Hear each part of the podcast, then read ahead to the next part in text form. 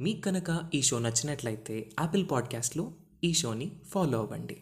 అక్కడ మేరుపర్వతం చుట్టూ తిరుగుతుంటాయి గ్రహాలు వీళ్ళన్నీ అలా మేరుపర్వతం చుట్టూ గ్రహాలు తిరుగుతున్నట్టు ఈ మానవులు మాయ అలా తిరుగుతూనే ఉంటారు. ఇంకా చెప్పాలంటే చక్కటి ఉపమానం కూడా చెప్పాడు తైలికాగార వృషం.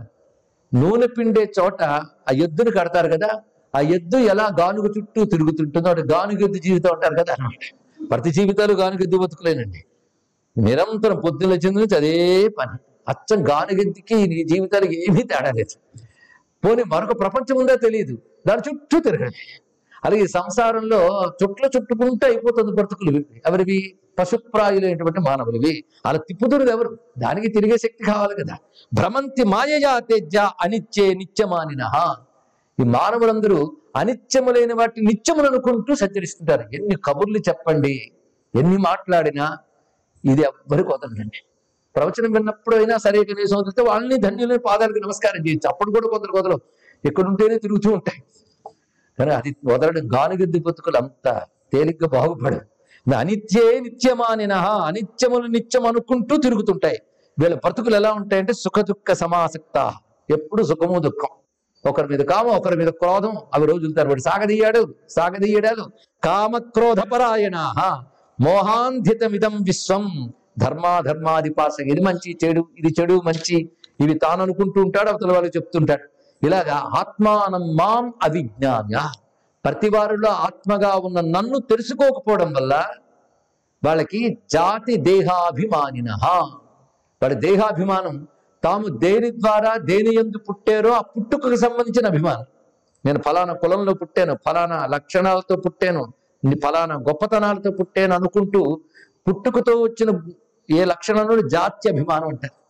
జాతముతో పుట్టుకతో వచ్చాయి. అలాగే దేహాభిమానం. వీళ్ళు ఆత్మానం మామ విజ్ఞాయ వాళ్ళల్లోనే ఆత్మగా రూపుడుగా ఉన్నాను తెలుసుకోలేకపోతున్నారు. ఎన్ని విన్నా ఎందుకు తెలుసుకోలేకపోతున్నారంటే ఇది నీ వల్లే అన్నాడు. ఎందుకంటే నువ్వు మోహకారుడివి కదా. ఆ మోహకారుడివే ఈ గానుగెద్దుగాళ్ళందరినీ తిప్పుతూ ఉంటారు నువ్వు.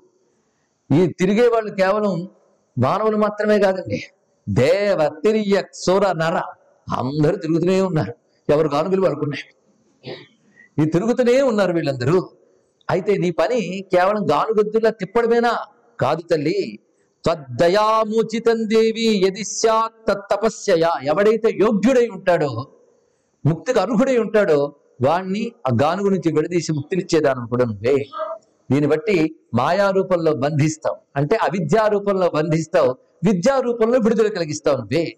తాదృశిత్వం అటువంటి నువ్వు ఈ తపస్సు చేయడం అని చెప్పు? అంటే ఈ తపస్సు నువ్వు చేయడం ఏంటి అనడానికి ఎంత ఉపన్యాసం ఇచ్చారంటే ఇది ఉపన్యాసమా? దేవి ఉపనిషత్తా. అమ్మవారి భక్తులకు మాత్రం ఇందులో ప్రతి వాక్యం కూడా అమ్మవారి అసలు తత్వాన్ని ఆవిష్కరిస్తున్నది. తాదృశీత్వం పరాశక్తి మదనన్యాపి శంకరి. నువ్వు అటువంటి పరాశక్తివి నాకు అనన్యవు. ఈ మాట తెలుసుకోవాల్సింది. శివాభిన్న అంటే శివునకు భిన్నురాలు కాదు. ఏ విధంగా అంటే చంద్రచంద్రిక యోరివా అని ఇతర శాస్త్రంలో చెప్పినట్లుగా చంద్రుడికి వెన్నెలవలే నాకు నువ్వు అభిన్నురాలువు.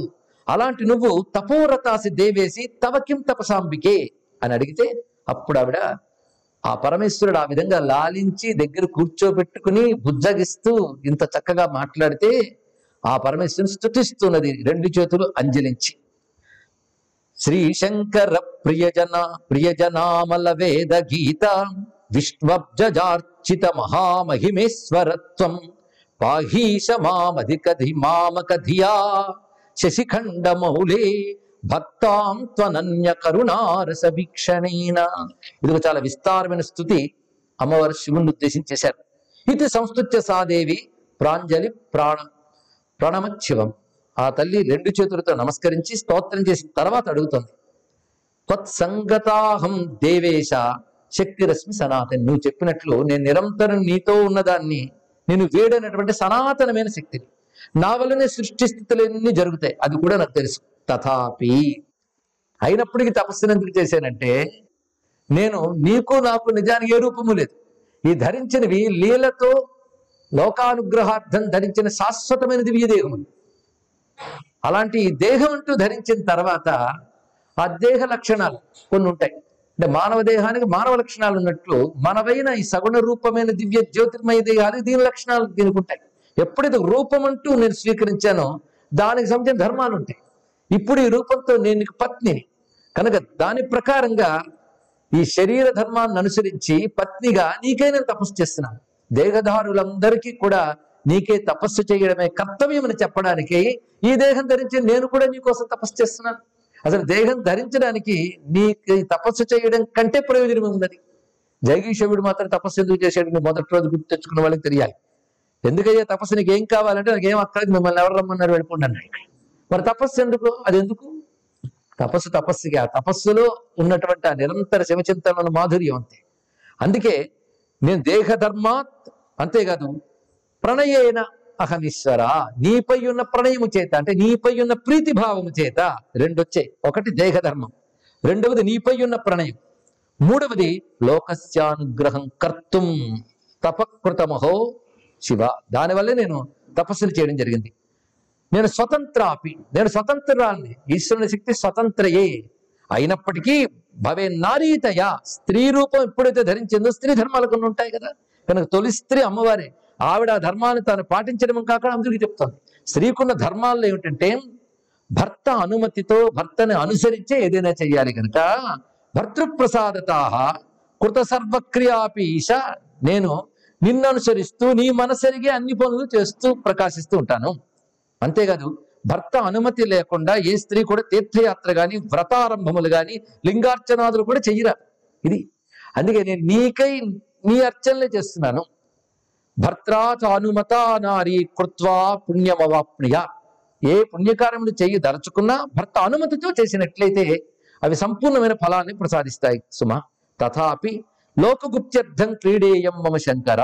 నేను లోకరక్షణకే చేసినటువంటి ఈ విషయం ఏమిటో ఇప్పుడు చెప్తున్నాను. ఇది నువ్వు నెరవేర్చాలి అయితే నువ్వు చేసుకోలేవా అని కాదు మీరు చేసి పడుతూ ఉంటే ముచ్చట వేరంతే ఆ ముచ్చటతో అడుగుతున్నది ఇక్కడ. నువ్వు చేయాలి. నువ్వు చేసిన సృష్టి నీది. నేను చేసేది నాది. మన ఇద్దరిది కలిస్తే అది పూర్ణం. అవాభ్యాం అనుతే భేదం సయేవ నరగర్ధవ.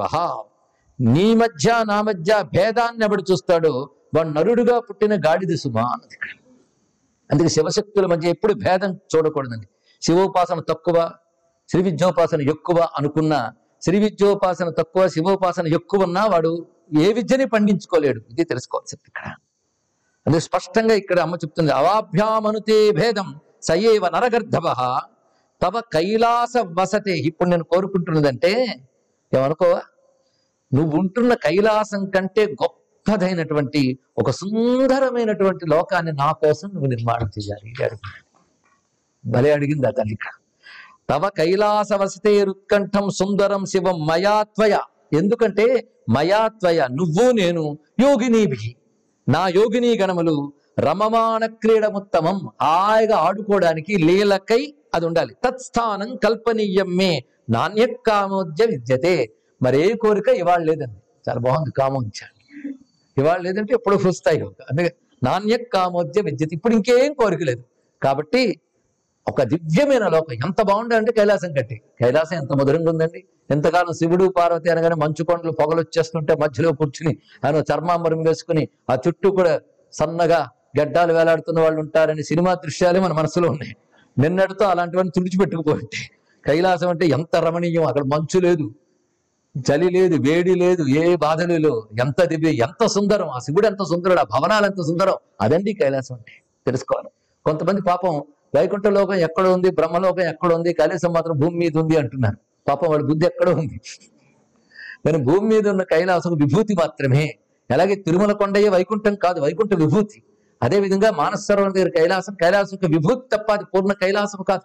అయితే అక్కడ ధ్యానిస్తే భగవాన్ అక్కడ చూపించవచ్చు. కానీ అసలు కైలాసం ఎక్కడున్నదో దాని చిరునామాతో సహా చెప్పుకున్నాం. ఆ చిరునామా అంటే మనం వెళ్ళలేనిది మనం తెలుసుకోలేనిది అని కూడా గ్రహించాం. అంత మహా కైలాసం అంత సౌందర్యవంతంగా ఉన్నది. అందులో అమ్మకంటూ ప్రత్యేకమైన దేవీపురం అక్కడ ఆవిడ విహరిస్తుంది. ఎన్ని ఉన్నప్పటికీ కూడా ఈ కైలాసం ఎంత ఉందో దానికంటే ఇంకా గొప్ప అందమైన లోకం కావాలి అని అడిగింది. అది ఆవిడ సృష్టించుకోవచ్చు కదా పతివ్రత. అందువల్ల నువ్వే సృష్టించాలని. కిమశక్ష్యం ఇదం దేవి జగన్ నిర్మాణ పండితే ఆయనంత బాగా సంబోధించారండి. జగన్ నిర్మాణ పండితే జగన్ నిర్మాణం చేయడంలో పండితురాలవైన ఓ పార్వతి నీకు అసఖ్యం ఏదైనా ఉందా? నువ్వు నన్ను చేయమని అడగడం ఏంటి? ఇదేమో ఆశ్చర్యంగా ఉన్న సుమా. సరే ఏమైనప్పటికీ కూడా నువ్వు అడిగేవు గనుక నీ ముచ్చట నేను తీరుస్తాను. పైగా నువ్వు కైలాసాన్ని సృజించుకోలేవా? కైలాసాన్ని మించిన మరో లోకాన్ని మాత్రం సృజించలేవా? నీకు అశక్తి ఉన్నది. ఎందుకంటే నీ హృదయ పద్మంలో ఉన్న నన్నే ఒక మహాలింగముగా ఒక మందిరంగా సృజించగలిగిన దానవు.